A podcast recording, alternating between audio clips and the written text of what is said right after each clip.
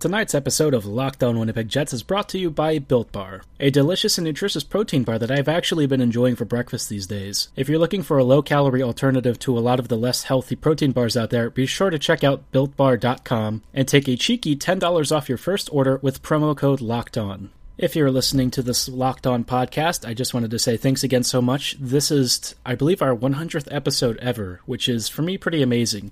100 days of Locked On podcasts it's an honor to be here.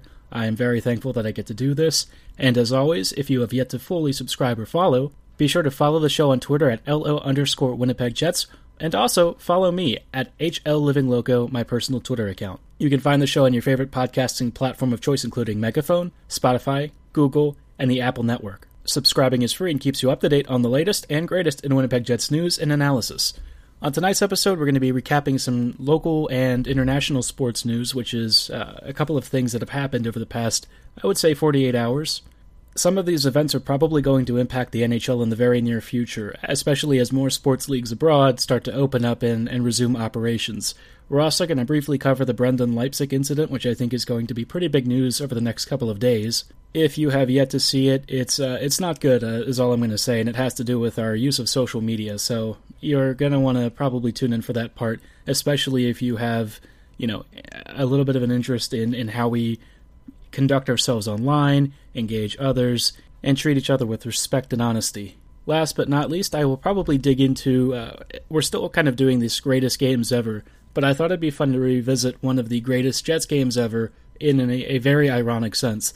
And for those of you who know, it has to do with the Philadelphia Flyers, and I'm sure that immediately conjures a lot of memories for folks. But first, we'll go through some of the international sporting news that has occurred. Sad news is that the Bundesliga, which is the German football organization and league, is actually coming back uh, potentially as early as May 15th, which I, I believe is uh, basically in a little over a week.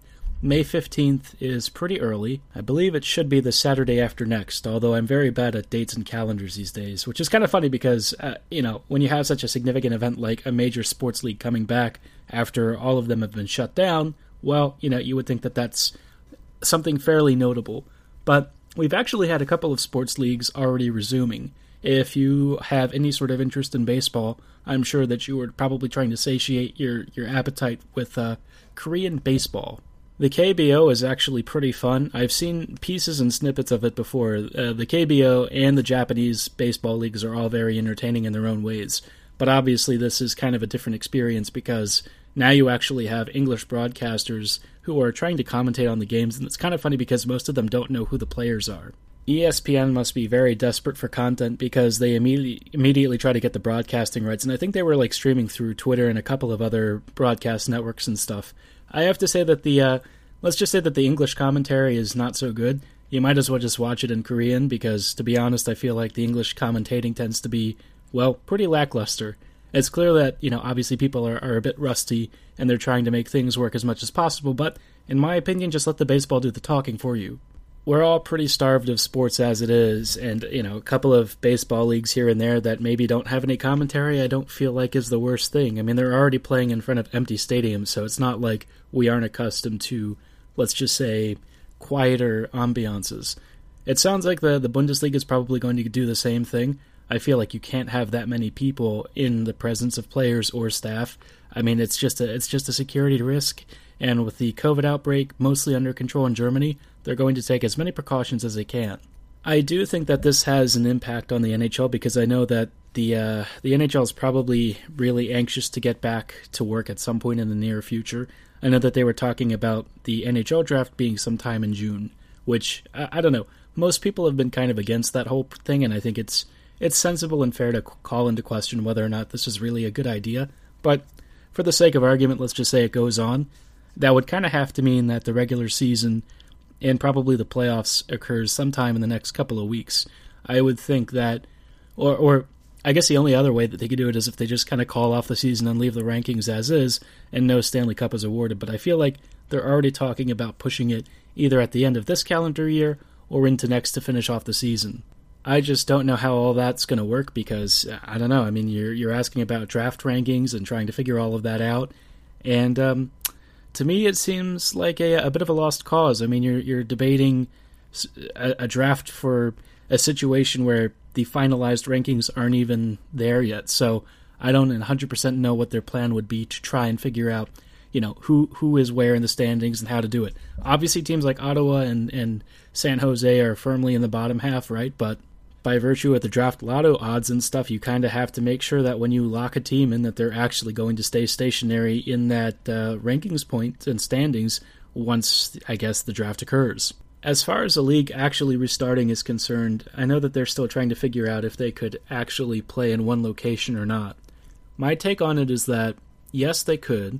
They could pick like a relatively isolated place with low COVID 19 reported cases, but well, the, the situation gets really challenging, and I think that this is something that people don't really acknowledge. So you have the players and the staff and all that, but you also have folks who do maintenance on the arena. You have people who make deliveries with packages and gear. You have all of these potential inlets for like a COVID 19 entry point, right? So it's very hard to shut all all of these down, even with extreme precautions and measures taken and I think the other concern is that we don't really know what COVID 19 does to the human body on a consistent basis because it seems to have a lot of varied reports of what it's doing. Some people, it destroys bone marrow, other people, it severely damages your respiratory system. And if you can imagine, like a pro athlete who already stresses and drives their bodies to pretty extreme lengths, you know, what is that going to do to their, their recovery rate? Are they going to have impacted breathing for the rest of their career? Are they going to have any sort of long lasting health impacts that prevent them from playing the sport that they love? I feel like until we know more about what COVID 19 is and how much it does to our human physiology, I just I feel like it's a little bit soon. I know that Bundesliga is probably pushing forward, but Bundesliga also is, is very much threatened by the lack of TV coverage and exposure. They basically are reliant on income from TV deals, so I understand why Germany would be pushing for it. The Germans also have the situation a lot more under control than North America does. You know, the US is already talking about reopening, and all, all I can think of is that there's just going to be a massive spike in COVID 19 cases. So I, I don't really know how I feel about all of this. I feel like the NHL needs to do due diligence and probably limit it as much as possible because you're going to have to quarantine players. You're going to have to quarantine anyone who comes into contact with them.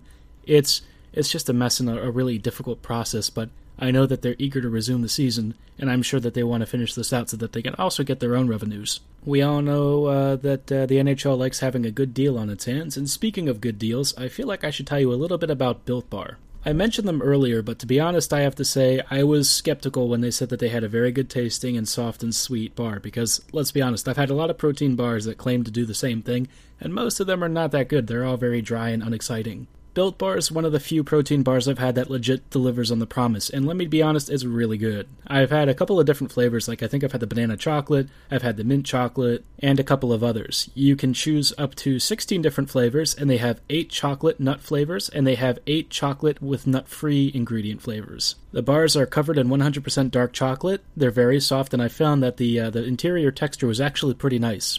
The most impressive thing is just how healthy these things are. They're actually well under 150 calories on quite a few of the flavors. Just to throw a few out there, the coconut chocolate one has 130 calories, 18 grams of protein, 7 grams of fiber, 3 grams of sugar, and 5 grams of fat. Those are incredible ratios if you're into protein bars, especially for such a low calorie count. All of these are hovering around 30 to 35% of your daily uh, protein intake, so if you're somebody who likes to do muscle building and muscle workouts, this is very good. What's even better is that Built Bar has a special offer for our Locked On listeners. If you stroll on over to builtbar.com and use promo code Locked On, you'll get $10 off your first order. Again, that's promo code Locked On for $10 off at builtbar.com. They taste great, they're healthy for you, and I can't recommend them enough. On the next portion of our show, I thought I would talk about the Brendan Leipsic incident, which, if you haven't seen it yet, it's, uh, again, as I said earlier, it's pretty bad. Basically, I think a number of his Instagram and some kind of other chat service DMs were leaked. Now, you know, it's an obvious invasion of privacy, but the stuff Brendan was saying, it's just really inexcusable.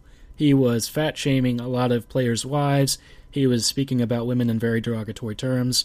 Supposedly, there's even a racist joke in there somewhere, which Wow, quite a laundry list for Mr. Leipsic, I have to say. And I think my first response is first off, Leipsic should be ashamed. I think that he definitely knows that he's been caught red handed. He issued kind of like a, a, an apology of sorts, but I feel like he the the first issue is he starts off with somebody hacked my account and leaked these these texts, which to me takes the onus immediately from his own culpability and responsibility and shifts it to somebody else. Now he does bring the apology back to himself and says, you know, I said offensive and and terrible things that I apologize and regret, but you know, it's just it's the same stuff that we hear from a lot of pro athletes or celebrities all the time. Growing up as a young boy, you know, in in gym locker rooms and stuff, I mean, you hear all sorts of garbage that you really should never be hearing in the first place, but uh, all that said, what Brendan said doesn't have a, have a place really in the NHL, and I feel like the Caps are probably going to cut him because, let's be honest, this is once it's out there, it's out there, and I think that this kind of brings up an important conversation about how you conduct yourself online. I think a lot of people tend to assume that the, the computer screen gives you anonymity and the free pass to basically say whatever you want, which, let's be honest, it doesn't because somebody's always watching on the other end and people, you know, you may think that it's funny and you may think it's a funny joke or or you know, you're having a good old laugh with your friends or family or whoever it is you're speaking with, but you really don't know how people react on the other end of that screen. You can only assume that their words actually reflect reflect their true opinions and feelings and thoughts, which you can never know. And I think that Leipsic has now found out that somebody did not take kindly to what he said. I would imagine whoever leaked and hacked his account, or if it was actually hacked to begin with, and not just some one of his friends, you know, leaking these screenshots, somebody very obviously felt that his character needed to be corrected. And then, of course, Leipsic has now gone through, I think this would be his fifth NHL organization if he uh, ends up getting dropped, which now you're starting to see maybe why he was dropped in the first place, because it's, it's definitely not a lack of talent. He's a very talented player. He plays a style that I think people generally appreciate, but for some reason he continues to seem to uh, get put out by all these teams he even made fun of Nick Dowd and I think Garnet Hathaway, which I I, uh, I don't really understand because those guys seem like really stand up players. And also, I'm just remembering it's not Dowd. Dowd's our guy. I don't remember who the, the fourth line guy for uh, for the Caps is. I think he's a centerman. But either way, whoever it was, you know, he called out his own line mates, and then he also talked about Jake Virtanen and basically said some not very nice things about him as well. And I just kind of think back to all of these times where pro athletes have tweeted out racist things or something, and you would think to some degree that they'd they'd learn. But I think that Leipsic felt that because he was in a private DM that it would stay private, and you just can't really assume that. Now, I, I wouldn't say that this gives you a free pass to really hide your toxic beliefs, because very clearly that's not the case. I think that Brendan really needs to think very carefully about the words that he chooses and how they yeah, essentially paint his own character and reflect really on his views of others. It's obviously not a good look for a variety of reasons, but I, I mean, he talked about his own teammates and said that they were basically garbage, which I, I just feel it's almost like stabbing your friends in the back repeatedly. And I mean, you, you go to work with these people all the time. You know, I, I understand that there's some gossip that occurs in the workplace and all that, but you know, if if he was really calling them down and talking trash about them, I mean, there's a reason that people don't seem to like him right now and that he can't stay in an NHL squad you know, he treated people and, and basically spoke about them with a, a, serious lack of respect. And to actually go behind their back and, and say these things, I actually think says even worse about him. I mean, he doesn't even have the courage to put it out there publicly and in front of an audience. It's really a shame because I thought, you know, I was I was rooting for Leipsic when he went to Washington, and he seemed like a great player. He was really fitting in, and I felt like he was finally finding his NHL footing. But if this is why he keeps getting kicked out of locker rooms and why there are constantly rumors about him, then, you know, it's time for him to take a chill pill and sit out. I think that there's a good chance that he's probably found his last NHL gig because, let's be honest, now that this stuff is public, no one's going to sign him. Not in North America. The only way he's getting another contract is probably overseas, which, let's be honest, I mean, he kind of still gets away a little bit scot free even if he has to move abroad for a while. But I think my primary hope is that he learns from this, he kind of pledges to do better, and he actually does and follows through with it.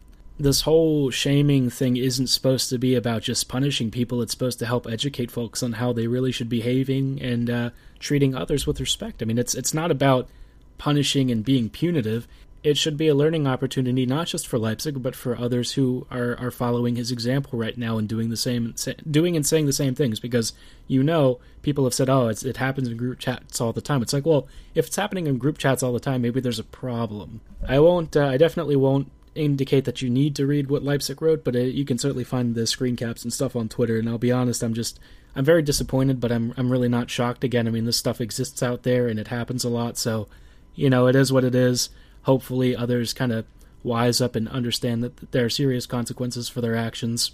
and uh, we all we all grow up a little more and, and, learn a bit more out of this.